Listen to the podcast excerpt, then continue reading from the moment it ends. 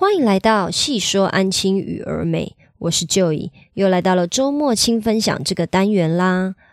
今天呢，我想要跟你分享的是跟自我成长相关哦。题目是面对负面反馈的时候，我们要怎么做是最好的行动策略哦。我会有这一个主题呢，是因为我最近在 D 卡上面稍稍稍微的被出征了，因为我有把我的就是文章分享在不同的平台嘛。我最近在 D 卡上面分享了一篇文章，就是我会怎么告诉我的孩子们不要作弊这件事情了。然后我的角度，我的出发点当然是以身为安亲班老师是我的一个出发点嘛，就是身为一个安亲班老师，我是怎么跟我的孩子去解释不要作弊的。即使不要作弊这件事情，就是一个这么简单的一个要求，或者是就是这么简单的一个概念哦。为什么不要就作弊？本来就是不对的事情嘛。我们我们不讲别的东西，我们就讲作弊本身，它本来就是一件不对的事情哦。我可能今天的内容我会有点小小的激动，因为我觉得 D 卡上面在回我的那些人都就是智障这样子。他们就我就是在分享说，老师我是怎么以安静班老师的角度去跟他们解释不要作弊这件事情。毕竟，如果你只是跟孩子讲说，因为作弊本来就不对，就是他们当然知道说作弊是不对嘛。可是我还是用了不同的观点跟不同的角度去解释说为什么不要作弊。然后我分享出去以后呢，就有。一两个很激烈、很激动的网友，就是在讲了很多老师的坏话，就对了。我个人就是把它解读成老师的坏话，就是在讲说啊，小朋友会作弊，还不就是老师害的啊？因为老师给的考试太多啦，因为老师就是要求小朋友要考一百分呐。老师就是呃，因为有老师的这一些严格的要求，小朋友为了要达成这个要求，才会去作弊呀。然后干嘛不要去想想看，怎么把作弊的根源去想办法，就是给。给他，你知道想办法弄消失掉，那小朋友是不是就不会作弊了呢？然后就开始讲了一大堆以前在安亲班的时候，可能就是有一些不好的体验，然后所以他们觉得怎么样怎么样怎么样，然后就是在批评这件事情。那我当下看了以后，我个人是非常非常的生气跟非常的激动的。我甚至还因为他们的留言，大概有被影响到两三个晚上，我没有办法好好睡觉。虽然说没有到完全失眠这么夸张，但是我还是算是睡不好觉，因为我会觉得非常的生气。我觉得每个人的观点当然就是都不一样，我也可以理解，就是因为我讲我的观点，只是我从来都没有想到说，竟然会有人还特地花了一大篇的时间来回复我。他认为，就是为什么会作弊，其实是因为老师的要求，还有怎么样怎么样不合理，所以小朋友才会去作弊。就是他花了这么多的时间跟我讲的东西，跟我想要表达的东西，我觉得是完全没有相关的。我所谓的完全没有相关，是我今天会分享这个主题，不就是？要让我跟我同样是安亲班老师的人来去，就是多一点点说法，或者是多一点想法，让他们知道说，那以后他们要怎么样跟他们的安亲班孩子去沟通，说为什么不要作弊这件事情。我的出发点就是这样，就是给也是安亲班老师的你们去听听看，然后你们可以去想想看，以后要怎么去跟孩子沟通，这个是我要的。我从头到尾都没有在讨论说为什么会作弊，我们的整个教育的体制有多么的。比如说腐败好了，所以才让孩子需要去作弊来达成大人的要求。我从头到尾都没有在讨论这件事情，我也没有讨论安亲班老师是好是坏，我纯粹是在以呃工作上面分享我的做法，来让有需要的人去知道要怎么去处理一些事情。结果就被。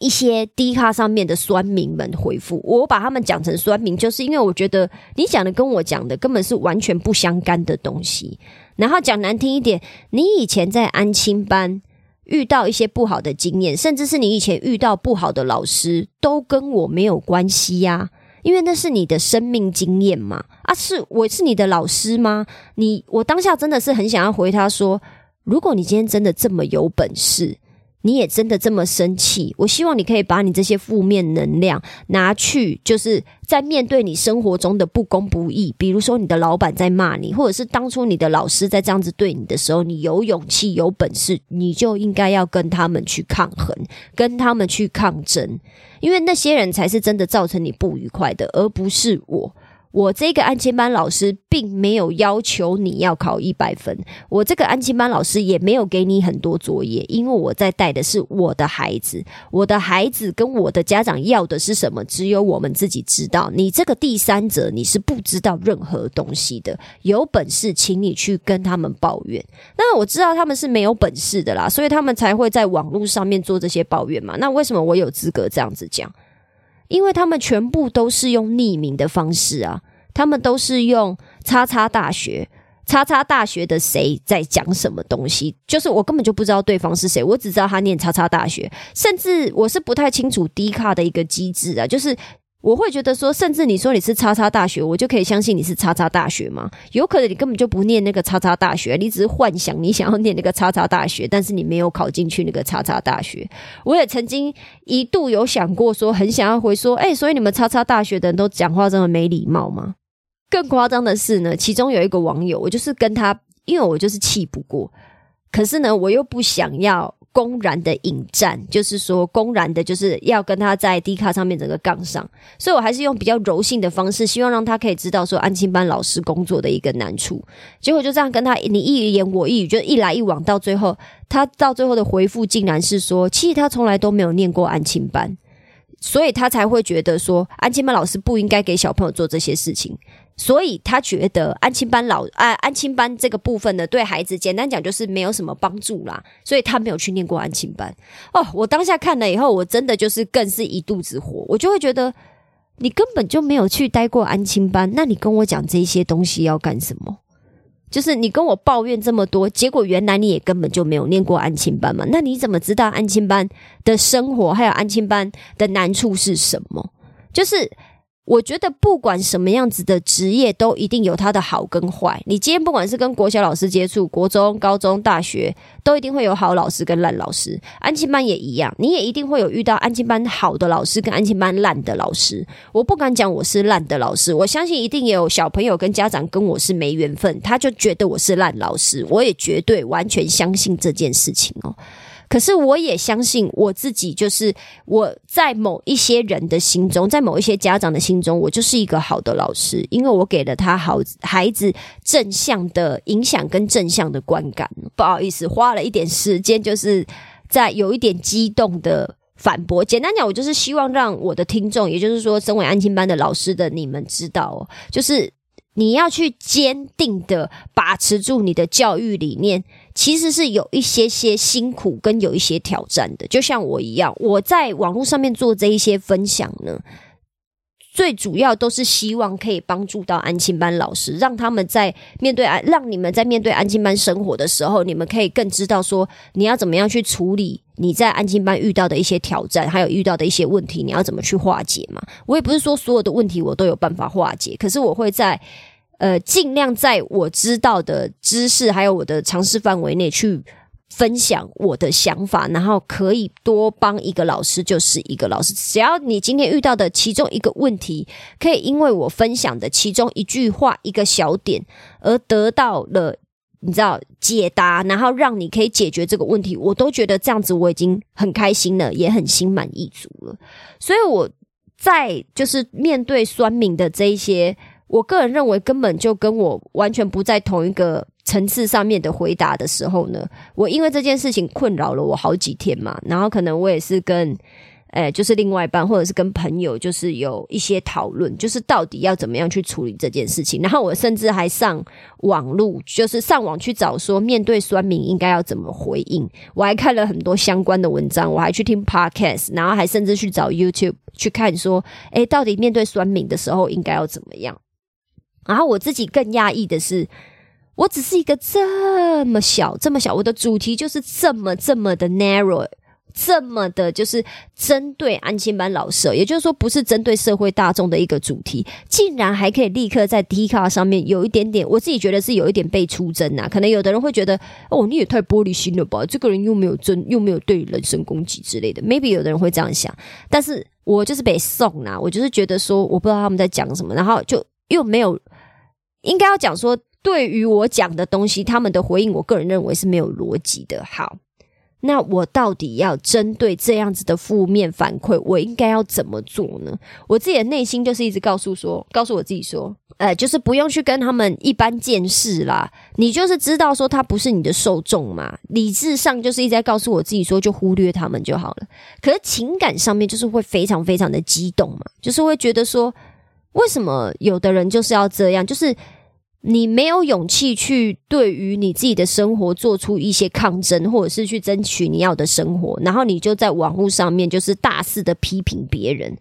可是你也不敢用你的真实姓名出来讲啊？为什么你为什么要这样子去攻击别人？即使我在网络上面看到一些我不认同的观点，我都不会大费周章的去反驳别人，因为我会觉得说那个就是他的观点，他就是这么相信，这么生活着嘛。再加上我也不是他的受众啊，我又何必要去就是干扰他，然后也花我自己的时间做这件事？我就是我的脑子就是不能理解为什么会有这种事情嘛，所以我就一直在思考说，面对这样子的负面反馈，我到底应该要怎么做，才有今天这一篇分享啊？我就把我怎么做的一个过程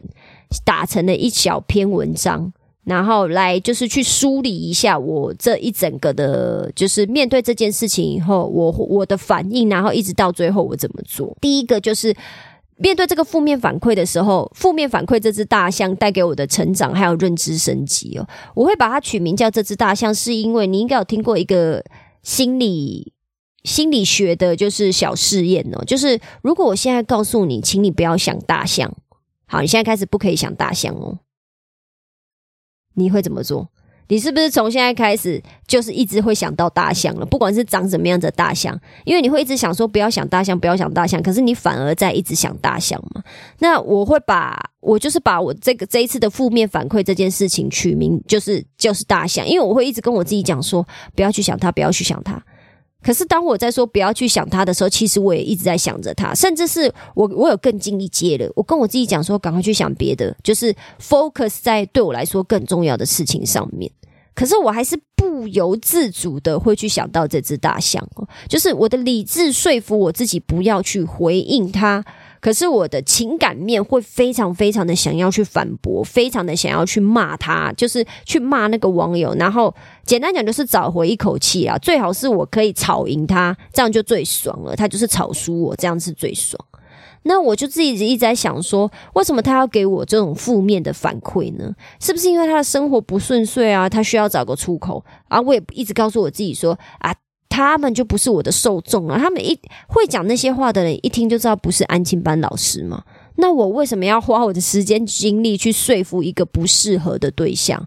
也就是说，不是我的受众嘛？可是，当然，这个就是，即使理智理智上面是这样告诉我自己了，知易还是行难呐。大象还是有点赶不走，它还是一直在我的脑子里面。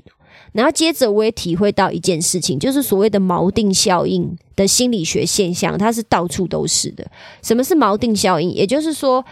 你会针对你过去的一个经验来去判断，或者是或者是来去对于你接下来要做出的决定，呃，因为这个效呃这个锚定效应的关系而有一些影响哦。最简单的一个心理学的锚定效应就是。如果你今天就是你想要买一个东西，假设说你去网络上面购物好了，你要买一个包包，或者是你要买一双鞋好了。假设你今天看到那一个包包上面，它写说原价是两千五，可是它现在特价二一九九，鞋子也一样，原价两千五，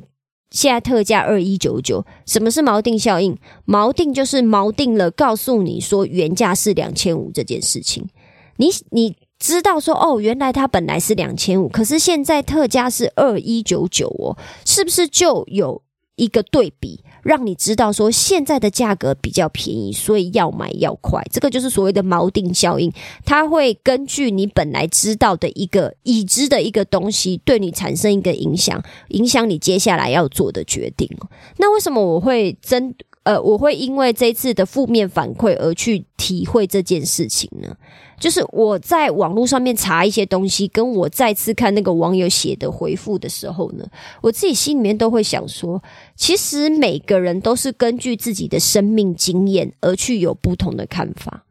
那在不晓得那个网友根本没念过安庆班的时候呢，我自己内心的想法是，可能因为他本来在安亲班的过，呃，就是生活过得不开心，他在安亲班的经验不开心，所以他批评了很多跟安亲班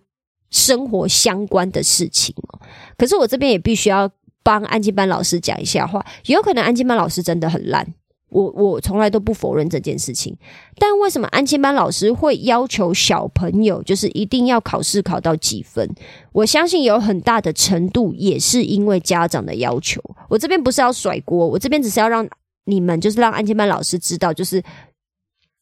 讲难听一点，如果小朋友今天考到九十五分，家长就很满意的话。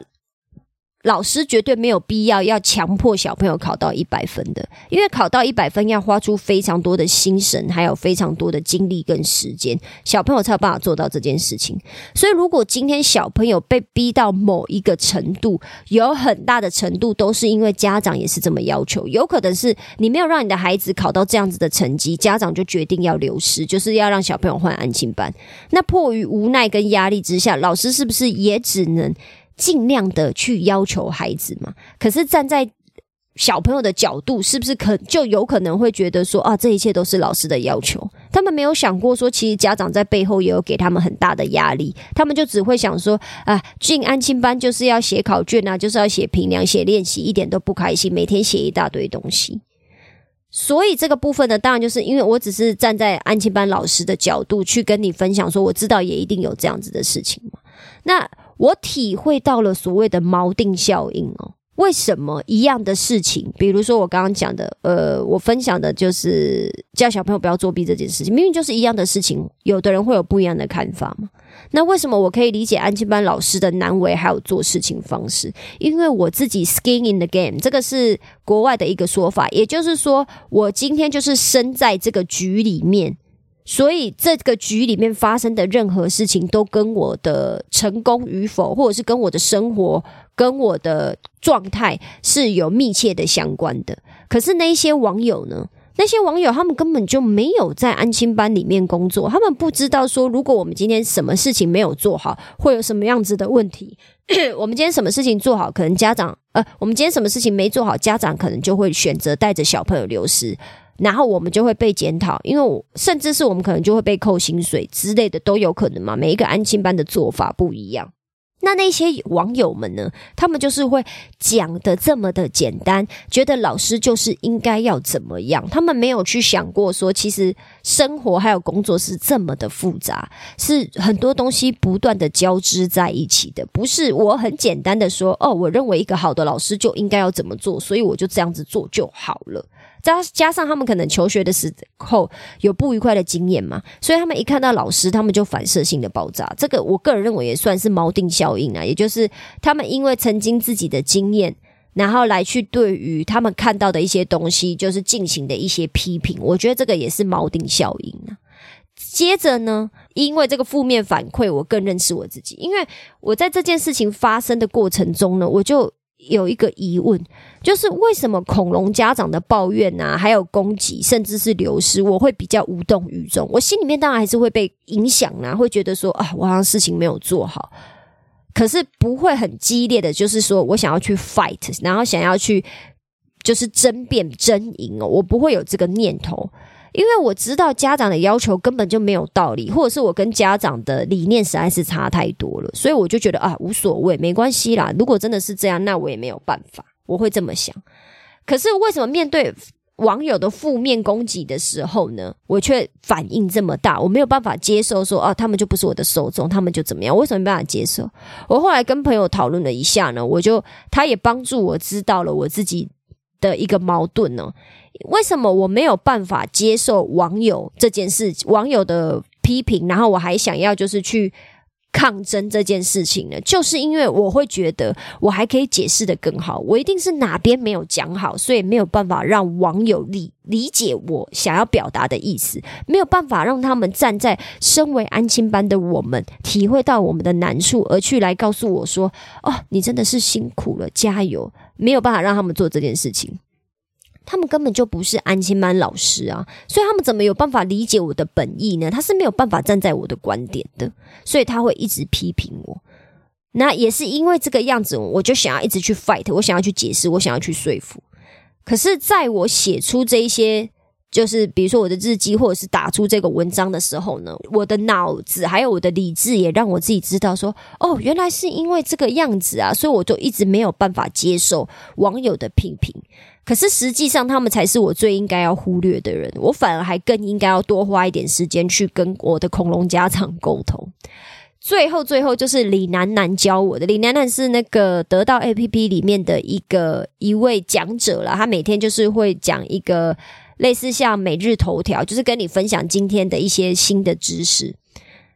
他告诉我呢，就是要以我为始，以我为终，完成闭环哦。这句话什么意思？因为呢，我是不是写了一篇文章，得到了一篇得到了负面的反馈？然后这个负面反馈是别人给的嘛？那我到底要怎么样去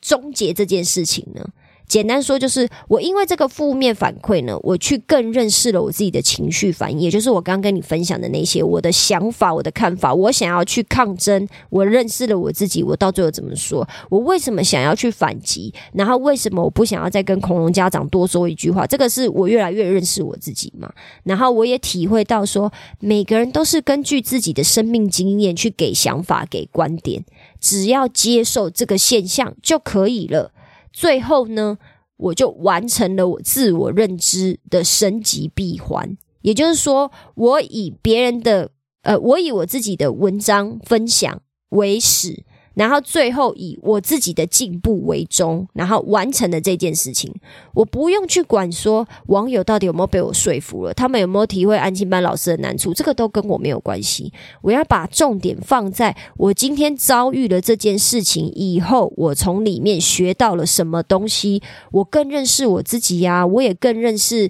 网络上面的心理学的现象有没有？就是一些现象，然后到最后我自己又更进步了，我在认知上面又更升级了，然后完成这件事情就好了。所以我今天也把我这一整个流程，就是我遇到这些事情，我的想法，然后到最后的转变，跟我到最后就是把它写成一篇文章做分享，最后我又把它录成 podcast 跟大家分享，来去让大家知道说。其实遇到生活中的一些负面的，比如说别人给你的反馈啊，别人给你的批评啊，甚至是你认为毫无道理的一些讲法的时候，我觉得不高兴啊、难过啊，甚至想要反击，这都是人之常情。因为我自己就是这么做的。我自己也试着去这么做，虽然说我觉得到最后没有得到我要的效果了。那即使如此，你在经过这一些东西之后，最后请你都要努力的试着把它做出一个 ending 哦，然后来把它嗯转化成为可以帮助你自己的养分。你不一定要像我一样，就是把它写成文章分享在网络上面，不需要。但是我会建议你可以试着去写。类似像日记的东西哦，告诉你自己说好，那今天在这个部分呢，我中间做了什么事情，我有什么样子的情绪反应？你也可以讲说，网友就他妈都智障啊！呃，对不起，不是在讲你们，是在指攻击我的那些智障们，就是他们就不是安静班老师，他们讲的话对我来讲就是都没有什么用处。那他可能相对的，我也必须要对他们讲，因为他们不是安亲班老师，他们觉得我分享的那些对他们来讲都没有用处，我觉得都 OK。可是不需要去攻击对方，然后认为对方讲的这些东西，甚至是身为一个老师就怎么样怎么样，我觉得这个就是一个完全没有用、没有、没有、没有、没有建设性的建议哦。